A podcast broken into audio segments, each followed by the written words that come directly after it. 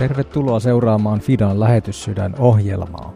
Fida International on Suomen helluntaiseurakuntien lähetystyön, kehitysyhteistyön ja humanitaarisen avun järjestö, joka on perustettu jo vuonna 1927. Fida on myös merkittävä kummilapsijärjestö ja Suomen suurin lähetysjärjestö. Sana Fida on latinaa ja se merkitsee uskollista ja luotettavaa. Fidan noin 200 lähetystyöntekijää työskentelee 40 maassa ja noin 50 henkilöä heistä toimii kehitysyhteistyötehtävissä. Lisäksi sadat nuoret ja aikuiset suuntaavat Fidan kautta vuosittain lyhytaikaisiin lähetystehtäviin ja harjoitteluihin ulkomaille. Visiomme on, rakennamme yhdessä maailmaa, jossa jokaisella ihmisellä on toivo ja tulevaisuus. Monet tuntevat Fidan myös laajasta second hand toriketjusta ja lahjoitustavaran kierrätyksestä. Tervetuloa ostoksille tai lahjoittamaan.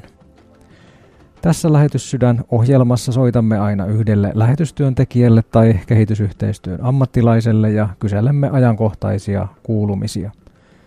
Minun nimeni on Jyrki Palmi ja toimin Fidan apulaistoiminnan johtajana ja tällä kerralla soitamme lähetystyöntekijä pastori Taneli Sinivirralle.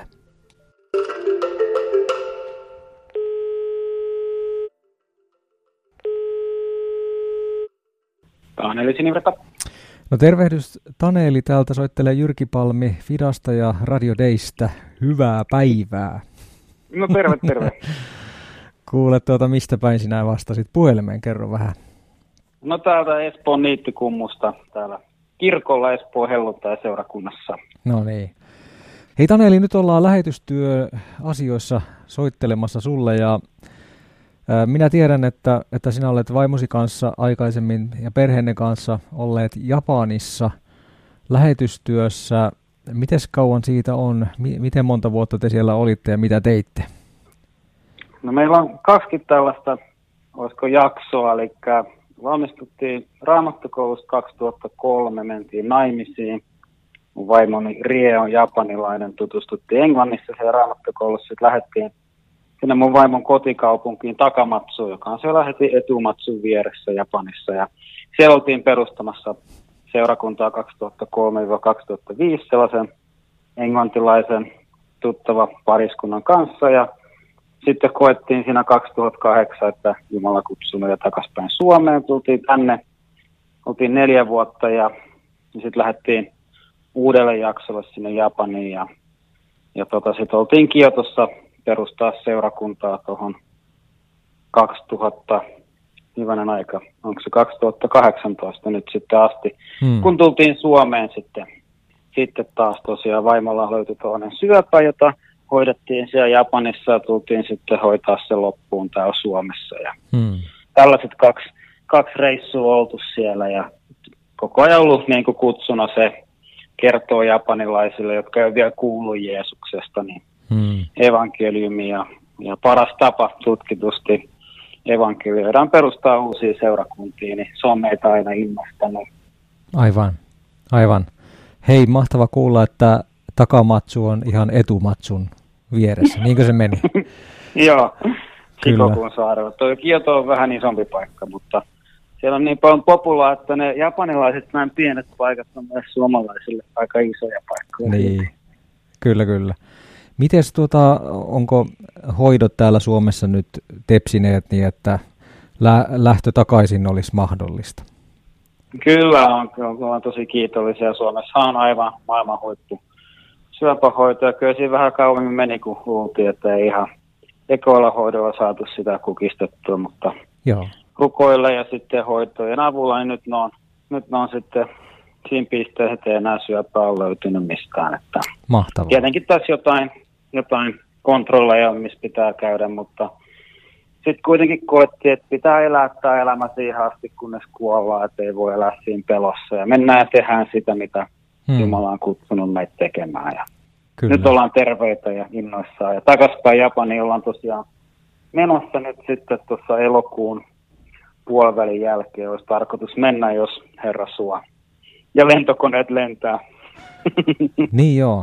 Miltä se näyttää se Japanin tilanne tällä hetkellä noin niin kuin koronan suhteen, että onko onko maa vielä auki vai, vai miltä se näyttää? Niin, no, tällä hetkellä ei kovin hyvältä, että ne on laittanut, laittanut niihin isoihin kaupunkeihin lockdownin ja jotkut sulkutilat, sieltä ei saa hirveästi minnekään matkustella, mutta kyllä sinne silti lentoja menee, että, että sinne voi muuttaa ja sinne voi mennä töihin ja tällainen, mutta, hmm. mutta turisteja ei saa mennä. Että kyllä mä uskotaan, että elokuussa sitten voitaisiin mennä, mennä Aivan. Joo, siellähän on ää, tarkoitus järjestää olympialaisetkin ja, ja niistäkin on vähän välistä kuulunut tietoja, että, että ne järjestetään ja välistä, että ei, mutta... Näin on, joo. Eikä tässä mikään muu ole varmaa kuin epävarma, mutta... Niin. Mutta se tietää, että Jeesus on meidän kanssa huomennakin ja hänen kanssa hyvä mennä eteenpäin. Kyllä. No mutta kerro vähän, että sitten kun te pääsette sinne, niin millaista työtä te siellä aiotte tehdä? No me oltiin siellä Kiotossa perustaa tällaista seurakuntaa sen Fidan kumppanin kanssa kuin Kyoto Net Search, joka oli niin kuin kaksikielinen englanti-japani seurakunta ja ajattelin, että mentäisiin sitä jatkamaan. No nyt kun ollaan oltu, kesällä tulee kolme vuotta tätä Suomi-jaksoa, niin tietenkin varmaan jotain uuttakin tulee siihen ja Hmm. Ja tietenkin meidän sydämellä on se uusi sukupolvinen. Japanin kumppaniseurakunnat vanhenee, siellä käy tosi paljon vanhempia ihmisiä ja tosi vähän sitten nuorempia ihmisiä ja perheitä. Että kyllä me koetaan, että me halutaan tavoittaa sitä uutta sukupolvea siellä Japanissa ja jatkaa sitä seurakunnan perustamistyötä ja ehkä jotain uusia vivahteita siihen työ, työhön varmaan sitten tulee. Ja, että Japanissa on 127 miljoonaa ihmistä ja 0,5 prosenttia heistä on evankelisia ja ja uskovien määrä siellä vähenee vuosittain. Ei nyt hirveästi, mutta jonkun verran. Että kyllä me halutaan mennä sinne ja nähdä, että se, se kurvi muuttuu ja auttaa sitä kumppania tavoittaa niitä ihmisiä, jotka ei koskaan kuullutkaan Jeesuksesta. Joo. Sitä me mennään tekemään. Kyllä, kyllä. Tuota, olikin mielessä kysyä, että kerro vähän tuosta Japanista lähetyskenttänä, niin minkälainen siellä on, on tämä pääuskonto ja, ja tuota, mikä on niin muiden muiden uskontojen asema. Ja kerro vähän, että miten ajattelit, että tuommoista työtä voi, voidaan aloittaa tuommoisessa suurkaupungissa, jossa on, on mm. niin kuin monia, monia kymmeniä miljoonia ihmisiä. Että niin on se hullu tunne, kun on vaikka siinä Kioto-asemalla ja hmm. ihmisiä menee, kun joessa seisoisi. Niin tulee välillä sellainen epätoivo, että miten mä voin mitään tehdä, Jumala, mä oon niin pieni ihminen. Niin. Mutta, mutta jotenkin kuitenkin sielläkin Jumala on puhunut, että siellä voi sytyttää yhden henkilön liekkeihin ja sitten se tuli hmm. voi levitä. Mutta jos mennään tuohon sun kysymyksen alkuun, niin Japanihan on niinku sellainen eri, erityinen kenttä, että siellä on onko nyt 90 prosenttia japanilaista uskoo shintoismiin ja joku 70 prosenttia buddhalaisuuteen. Eli ne uskoo kumpaakin suurin osa niistä. Ne sanoo, mm-hmm. että japanilainen syntyy shintolaisena ja kuolee buddhalaisena. Eli suurin osa tästä uskonnosta on sitä osasta kulttuuria. Kyllä ne ottaa sen ihan tosissaan, ne tekee niitä ja laittaa paljon rahaa hmm. likoon siihen uskonnon harjoittamiseen. Että ei se pelkkää kulttuuria, että kyllähän on siinä ihan täysillä mukana. Ja tota, monelle sitten, jos tulet vaikka kristityksi, niin ajattelee, että, että sä oot niin tullut länsimaalaiseksi, sä et ole enää japanilainen. Ja, ja monelle se voi olla sellainen sosiaalinen itsemurhakin, että sitten ei enää käy temppelissä ja sintopyhätössä ja meneekin kirkkoon ja joku mun ystäväkin, niin sen iskä potki sen pois kotoa ja sanoi, että sä et enää mun poika, jos sä rupeaksi tuolla länsimaiseksi ja uskot Jeesukseen. Ja hmm. Ei kaikille, mutta joillekin se voi olla tosi, tosi rajukin Joo. juttu, että oot sä vähän sellainen, sä oot tosi pieni vähemmistö Japanissa, jos sä oot kristitty. Ja miten sitten tuollaisessa suurkaupungissa aloittaa työtä, niin tai kaupungissa yleensä, niin tietenkin niitä keinoja monia, että mä sanon, että mitä niin. yksi. Mutta miten, miten me tehtiin, niin me jotenkin ajateltiin, että tai kun ollaan oltu pitkään siellä vuodesta 2003, niin jotenkin nähtiin, miten japanilaisilla on niin tärkeää tämä yhteenkuuluvuus. Ja sitten japanilaisessa uskonnossa on tärkeä tuollainen kokemuksellisuus. Ja sitten jotenkin mä ajattelin, että hei, meille helluntalaisille, niin eihän nämä ole mitään outoja juttuja, että mekin hmm. halutaan kuulua johonkin. Ja me uskovina voidaan kuulua Jumalan perheeseen. Niin kun me mentiin Japaniin 2003 ja sitten kun mentiin Kiotoon 2012, niin, niin mä ajattelin, että me aletaan perustaa tällaisia juttuja, mihin nämä japanilaiset voi niin tulla mukaan ja kuuluu johonkin porukkaan, vaikka jotain harrastusryhmiä tai, tai sitten jotain englannin opetusryhmiä tai jotain tällaisia, missä he voi kokea yhteen kuuluvuutta. Ja, ja sitten siellä tuodaankin siihen mukaan joku tällainen hengellinen ulottuvuus, vaikka pieni hartaushetki tai jotain tällaista. Tai sitten jotenkin keskustelut siinä harrastusryhmässä menee uskoasioihin ja sitten saa kokea hmm. sitä Jumalan todellisuutta meidän kautta, koska kun Jeesus asuu meissä, niin nämä japanilaiset voi tutustua Jeesukseen meidän kautta. Hmm. Ja sitten he voi uskoa. Et jotenkin, itse asiassa mä luinkin tällaisen japanilaisen pastorin kirjoittaman kirjan, jossa sanottiin, että tässä helluntalaisia lähetysstrategioita Japaniin. Ja silloin oli tällaiset kolme pointtia, kun kuulu yhteen, ja sitten koe ja sitten usko. Et usein ajatellaan, että kunhan vaan julistetaan sanaa, niin sitten jengi tulee uskoa. Ja totta kai sekin on tärkeää, mutta jotenkin japanilaisille on tärkeää, että jos ne nyt tulee uskoon, niin että niillä olisi joku yhteisö sen jälkeenkin, mihin kuulua. Hmm. Jotenkin siinä yhteisössä he voi kokea sitten Jumalan todellisuutta. Heidän puolesta voi vaikka rukoilla. Hmm. Useat japanilaiset on ihan ok, jos niiden puolesta rukoilee. Sitten Jumala koskettaa niitä.